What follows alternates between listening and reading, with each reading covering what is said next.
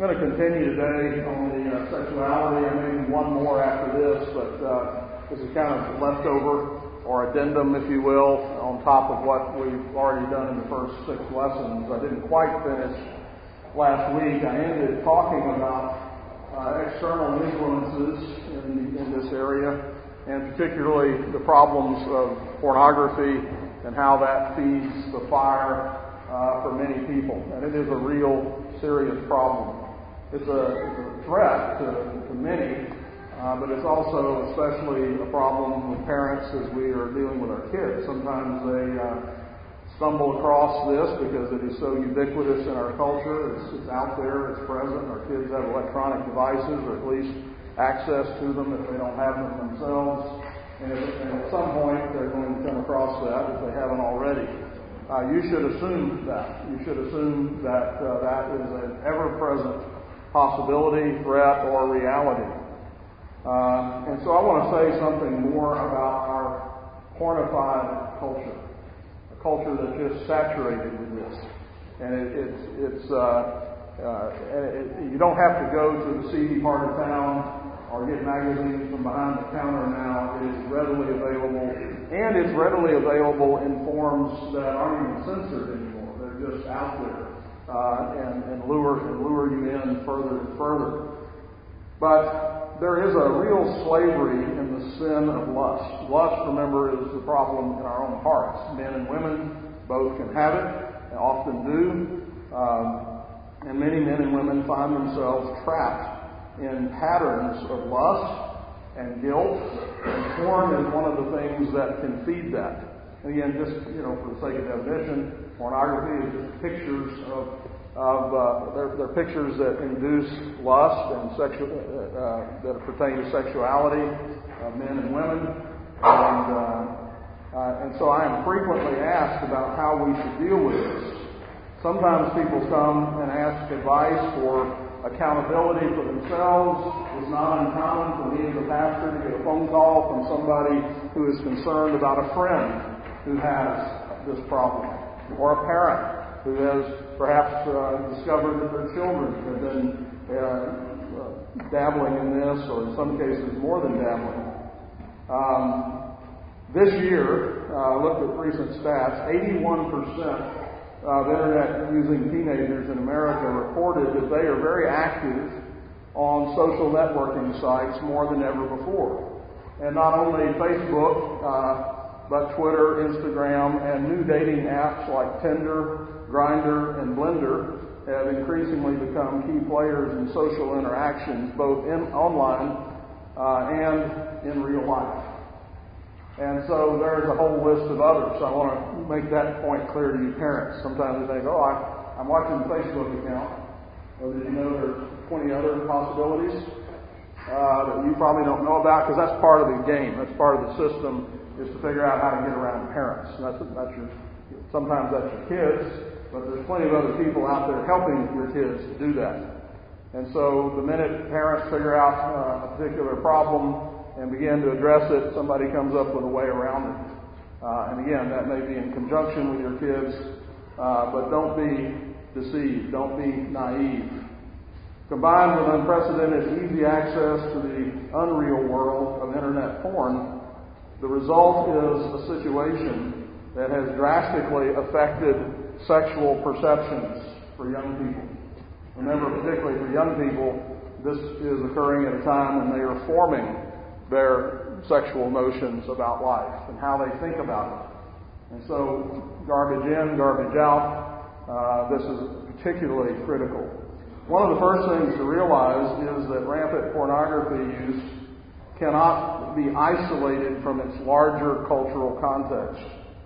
So many of our social ills stem from the fact that society is losing or abandoning the ability to see people as beings who are made in the image of God. Is that true? Are we made in the image of God? Is every human being made in the image of God, made for the purpose of glorifying God and serving God? But what happens with porn is it enables us to deny that and to pretend that that's not true and to objectify human beings into objects rather than images of God. And so with crime, victims are treated, for example, in our culture as simply obstacles to overcome or things to exploit. Abortion sees people as disposable because the fetus, which is an object, not a person, is disposable. Pornography treats people as objects in service of self gratification. If you're between 8 and 18, now this is a national average, and, and some of you may say, oh, that's probably not true of my kids, and I hope it's not, but maybe it is. Maybe you're not keeping up with the hours. But between age and 18, you spend more than 11 hours a day plugged into electronic devices of some sort. The average American teen now spends nearly uh, spends nearly every waking moment on a smartphone or a computer or watching TV or some other form of electronic media. This seismic shift in how kids spend their time is having a profound effect on the way they make friends, the way they date, and their introduction to the world of sex. Uh, just a note, I happened to see this on the news this morning. Said Stephen Jobs, inventor of things like the iPad and the iPhone, that in his family, they didn't allow their children to have iPads or iPhones. that they actually had dinner together every night and talked and had conversations about what they were reading and what they did that day. I thought that was very interesting.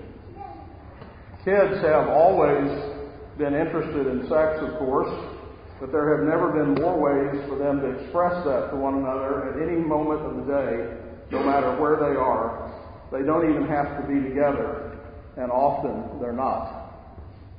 As I pointed out last week, Jesus said that if your hand causes, right hand causes you to sin, cut it off, and if your eye causes you to sin, pluck it out. He says that it is better for you to enter life maimed than to be cast into hell with both your eyes and hands. In other words, Jesus is urging his followers to wage war on the lust of the flesh. Don't show any pity. Cut it off. Don't be nice to your sin. But too many people just feel guilty and wallow around in their inability, feeling bad for themselves, wishing that perhaps they could change and then proceed to do nothing or next to nothing. I hear people say that they are struggling with sexual sin. But I find there is usually very little struggle going on. The phrase struggling with sexual sin or struggling with porn addiction are often simply excuses to not struggle at all. I can't help myself. I'm a victim. I'm addicted. I'm, it's, it's something that's happening to me. I have no control. And that's just a lie. That's contrary to what Scripture says. And uh, do I think it's tempting? Yes. Do I think you perhaps have fallen into a habit of sin? Yes. But are you really struggling? And I'll have some other questions to ask to find out if there's really a struggle. A real struggle involves warfare, doing things to combat the problem enlisting help, making strategic decisions, developing your moral muscles. And here are a few questions that must be asked. Where do you live? And by that, that could be, you know, how you situated yourself even in your own house. You have a lot of time where you can be alone and, and have those opportunities. Uh, who do you live with? Where is your computer? What are the usual patterns of your sin? Now get out your sword and start hacking if you're really in the struggle, in the battle.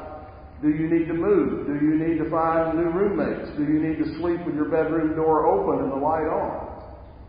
Should you get rid of the internet and drop your laptop uh, computer out the window or get all your texts sent to your mom? The point is, Jesus says you should do something extreme then don't go do something reasonable and tame. You can't go parlay a peace treaty with the devil. If you aren't planning extreme violence against your sin, then you have already failed. The first step in battling sin is to learn to hate it. And if you aren't already And if you aren't ready to slay the dragon, then you aren't really fighting, even if you're all dressed up for the battle. Cancel your cable. Turn off the electricity in your home for a month. Take cold showers. Turn yourself into the police. Get a new job. Get rid of your cell phone. Whatever it takes. And if you think getting a new job or getting rid of your computer seems a little too extreme, then you're already disobeying the Lord Jesus. Because it's not too extreme if that's what it takes. It would be better to enter life without a phone without a job, and without a computer than to be cast into hell with all those millstones dragging you down. It should be remembered that Jesus doesn't ask us to do things that are impossible. Jesus calls us, uh, Jesus, He does invite us to follow Him, and then He requires us uh, and then require what we can't do. Jesus, excuse me, He doesn't call us to follow Him and then require us to do what we can't do. He does call us to follow Him, and that call is, uh, includes the grace that we need to obey. His invitation is the assurance that we can obey. But you can't obey on your own. You can't muster this purity on your own. That's why God puts you in a family. He puts you in a community. He gives you brothers and sisters in Christ. He gives you His Word. He gives you His church. He gives you uh, worship. He gives you communion. He gives you His Spirit. If Jesus tells you to get out of the boat and walk on the water, then you can do, it, you can and you should, but don't look at the wind and the waves. Keep your eyes fixed on Him. You say, I don't really want to do that. Well, that is the problem. Uh, nothing that's come around full circle over and over and over. It really gets back to that. Am I a real follower of Jesus or am I a pretend follower of Jesus? Real followers of Jesus may not, they, may genuinely be struggling, they may genuinely fall, they may genuinely have problems, but that bothers them. That grieves them. They hate it. And they repent again, and they they earnestly try again and they get the help they need. Those who don't really love Christ don't do any of that. Oh well. I'm a sinner. Oh well, I'm I'm in this struggle and I really can't help it. I'm a victim. Now I want to share some wise words from a friend of mine. Some of you know Pastor Toby Sumpter, that he wrote a series of articles on this subject, and I have extracted some of what he said because after I read it, I thought, well, I can't say it any better than that, so I'm just going to attribute this to him. I'll tell you what he said. We must always put off sin and put on Christ. The principle here is found in Ephesians 4, 17 through 32. Paul says to put off the old man and to put on the new man. In fact, as Paul gives examples of what he means, it becomes clear that, uh, that putting on the new man putting on Christ is one of the central ways that we put off sin and put on the new man. So it's the put off, put on dynamic, as Jay Adams calls it. In other words, when you grab a hold of Jesus, whatever was in your hand comes loose. You can't hold that sin and hold Christ at the same time. You can't speak the truth and lie at the same time. You can't steal and give to those who are in need at the same time. You can't be bitter and angry and forgiving and kind all at the same time. Jesus and sin don't mix. So, what am I saying? I'm saying that in addition to cutting off your hand and plucking out your eye, you need to love Christ. Love His people. Get busy living like a Christian. And so let me ask you, what are you going to do this week? Instead of surfing around aimlessly on the web at 2 in the morning, why don't you start going to bed at a reasonable hour and planning to fellowship with some godly friends? Why don't you find a place to volunteer and help other people who are in need? Go to a Bible study you can't find one to go to, have your own. Spend time in prayer. Memorize Scripture. Invite your neighbors over for dinner. Do something constructive, something pleasing to God. Put something, fill that space with something else that's productive and godly. The point is that we always need to repent of sin, but repentance means putting off sin. And frequently you cannot put off sin unless you're busy putting on Christ. You can't let go of sin unless, uh, unless you are grabbing hold of Jesus. The sins of lust and porn are at least in part grounded in fundamental laziness. At least in part grounded in fundamental laziness. This is because there is a gift that God has given called sex. And that gift is to be received and enjoyed and celebrated in the context of marriage. And lusting after porn stars is trying to get these gifts on the black market. These sins are fundamentally lazy because you see, it takes real, honest, hard work to love a flesh and blood man or woman.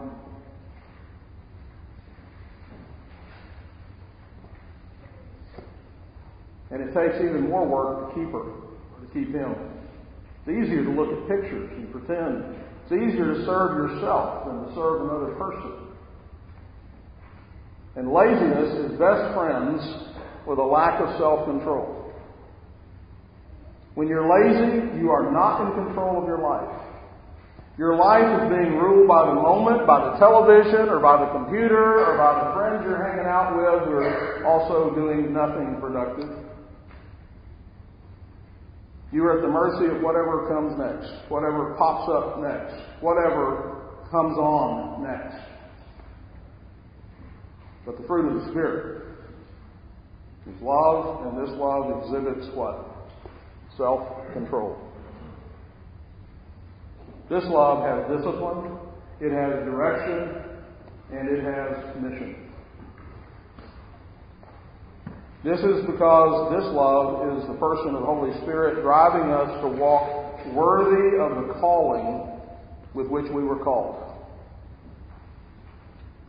Maybe pray something like this. Oh God, I'm scheduling this week carefully because I want to learn self-control and discipline so that I can be a real man and learn to love a real woman. Help me keep my word and do this for your glory. In Jesus' name. Amen. And so the question becomes do you really want to be delivered? Do you really hate that sin? Do you really want to be free? Then pray. Pray like your life depends on it. Pray like you're desperate. Cry out to God. Plead with Him. Call on Him. Sometimes people do everything except pray. You need to talk to the one who can make you well. Now, the Bible says that as a man thinks in his heart, so is he. So we talked about external influences, uh, or internal influences. I want to talk about some external influences on the mind. What do you spend your time thinking about? Know, that's private. I'm just thinking about it. I'm not actually doing them. But Jesus said that if you lust in your heart, you've committed adultery to think about it, to ruminate on it, to fantasize about it, to spend that time thinking is a form of actually doing. Now, I understand that a sexual thought will pop into your head, but what do you do with that thought? Do you dwell on it? Do you nurse it? Do you fantasize about it? Or do you do what Paul says, you bring every thought captive to the obedience of Christ? Lord, what do you want me to do with this thought? When temptation presents itself, we either fight it or we give in. Now, here is where the real struggle comes in. We either do what Paul says, we flee youthful lust, and we pursue righteousness, or else we don't flee. And we can't pursue righteousness if we don't flee. So we got to turn away from one thing, flee, and pursue something else take off, put on. When temptation presents itself, then we either fight or give in. What we put into our minds is what will ultimately come out of our hearts and ultimately be expressed with our bodies. We either cultivate wickedness or godliness. We talked about this in the Bible study on Friday night. We can cultivate desires, right? There are lots of desires that are good, but then those same good desires can be held in a sinful way. That's called lust.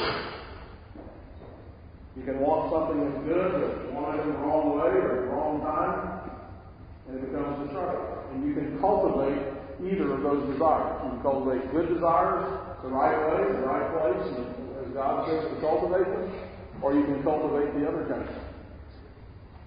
You can nurse them, feed those things, and develop. We are to put our minds, again, what we put into our minds will ultimately come out of our hearts and bodies. Our own imaginations and fantasies or images of pornography can fill our heads and nurture our sexually corrupt hearts, or else we can self consciously fill our minds with that which promotes holiness and a godly view of our sexuality. Romans 12:2 Be not conformed to this world, but be transformed by the renewing of your mind, that you may prove what is good and acceptable, uh, what is good to me. What is good, uh, that which is good and acceptable, and the perfect will of God. Finally, brother, this be a great passage to work on, to pack in. Finally, brother, whatever things are true, whatever things are noble, whatever things are just, whatever things are pure, whatever things are lovely, whatever things are good report, if there's any virtue and if there's anything praiseworthy, meditate or think on these things. We often say that we want to know the will of God for our lives. There's a passage of Scripture that explicitly tells you what God's will is for you. I'm going to read it here, and it's got a lot in here. Finally, then, brethren, we urge and exhort in the Lord. This is 1 Thessalonians 4 1 through 8. Finally, then, brethren, we urge and exhort in the Lord Jesus that you should abound more and more, just as you receive from us how you ought to walk, that means how you ought to live, and to please God. For you know what commandments we gave you through the Lord Jesus. For this is the will of God your sanctification. That is, your holiness. That's God's will for you if you're a Christian that you should abstain from sexual immorality. Now he's going to delineate here. This is how your sanctification is going to look. This is how we're going to know that you are being sanctified. Number one, you're going to abstain from sexual immorality. That each of you should know how to possess his own vessel, that is your own body, in sanctification, in holiness, and honor. Respect yourself. Don't trash yourself. Don't defile yourself. Don't turn yourself into a piece of meat. You're made in the image of God. Not in passion of lust. Remember, there's nothing wrong with legitimate desire, but lust is illegitimate desire. Like the Gentiles who don't know God. Just look around you, they're all over the place. That no one should take advantage of and defraud his brother in this matter. That is, when you're sexually immoral with another person, particularly if they name the name of Christ, you're a thief. To defraud is to steal, to take that which is not yours. Let no one defraud his brother or sister in this matter, because the Lord is the avenger of all such. You know what? Nobody else may be around and the lights might be out, but God sees in the darkness. It's light to him. And he says, That's not going to get away from you. I will avenge that. As we also forewarned you and testified, for God did not call us to uncleanness, but to holiness. Therefore, boy, this is powerful, a powerful conclusion to this. Therefore, he who rejects this does not reject man, but rejects God. So we've been told explicitly here what the will of God is, and it concludes with, Therefore he rejects this, does not reject man, but God who has given us his Holy Spirit. A few other quick things here. We mentioned virginity last time. Virginity is saving yourself for the one who will love you their whole life. Praying, uh, we mentioned the idea of praying for your spouse, wherever they are, if you're not married. Pray for their purity even now. Pray that God would protect them and get them ready for you. Uh, it, it, occurred to me as I was thinking about these things um, recently uh, a good bit that you know, God didn't make you, if you're a man, He didn't make you for women. And if you're a woman, He didn't make you for men. Made you for a woman and a man.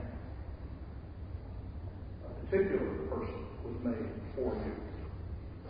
A particular helper suitable for you.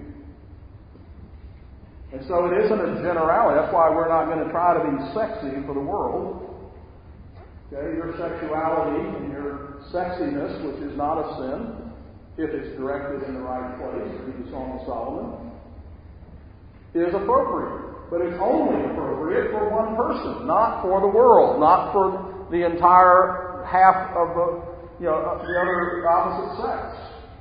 It is not yours to share in that way, coming or going.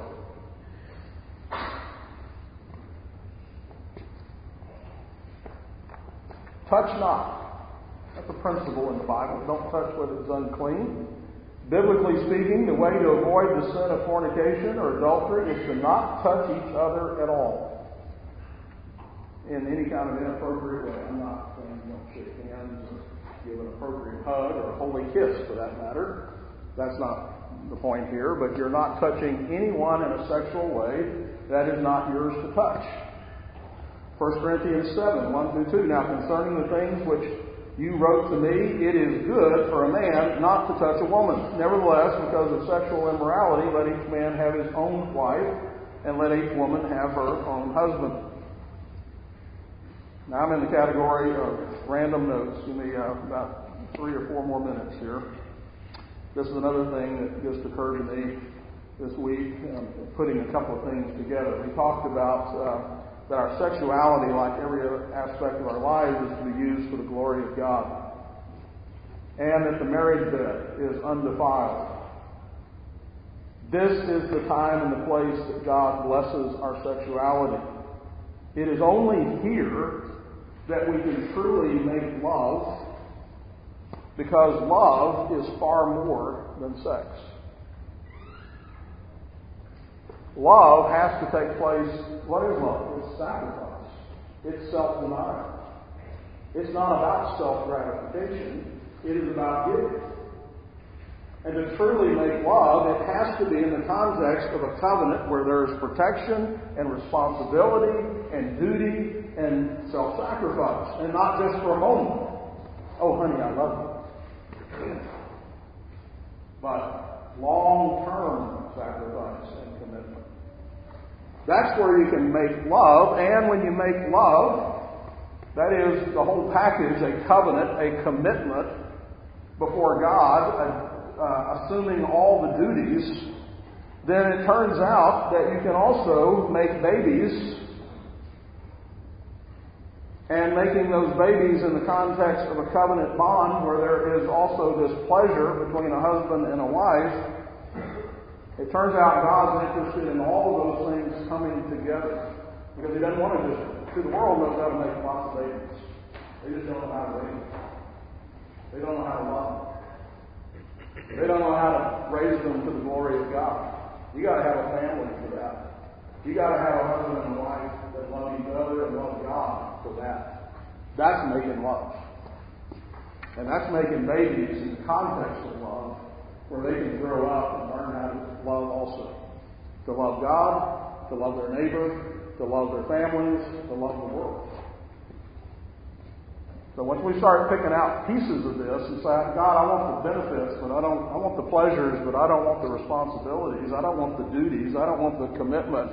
I don't want the sacrifice. I just want the pleasures. You're still going to make some babies, but they're not going to be loved. They're not going to be raised to the glory of God. They're going to be miserable. And you're going to be responsible. God's not just interested in one of these things. They come together to glorify Him, to give Him godly offspring. A husband and a wife in covenant with one another before God, enjoying one another as gifts from God, making babies to be raised to the glory of God. Now that is making love. Final warning. Revelation 22, 12 through 17. And behold, I am coming quickly, and my reward is with me, Jesus says, to give to everyone according to his work. I am the Alpha and the Omega, the beginning and the end, the first and the last. Now, if that's not true, as you heard me say many times, then go home and disregard everything I've said in this series. But if he is the Alpha and the Omega, and the beginning and the end, and the first and the last, he says this Blessed are those who do his commandments that they may have a right to the tree of life and may enter through the gates into the city. But outside are dogs and sorcerers and sexually immoral and murderers and idolaters and whoever loves and practices a lie. Remember, the world's lying all the time about your sexuality. I, Jesus, have sent my angel. You remember in, in Revelation 3 and 4? Who's the angel? Those were the pastors of the churches. I have sent my pastors to testify to you these things in the churches. I am the root and the offspring of David, the bright and morning star. And the Spirit and the bride says, Come, and let him who hears say, Come, and let him who thirsts come. Whoever desires, let him take the water of life freely. Father, we thank you for these instructions and these warnings. Bless us now as we seek to apply them to our lives. In Jesus' name, amen. All right, you are not dismissed. We're going to ask Mariel to come, and Carolyn, if you would, we're going to take a few minutes to sing the threefold amen. We worked on this Wednesday night. It's on the back of the bulletin. We're going to be singing this for the next several weeks instead of the sanctuary at the end of the service. So they're going to come give us a hand just for about five minutes.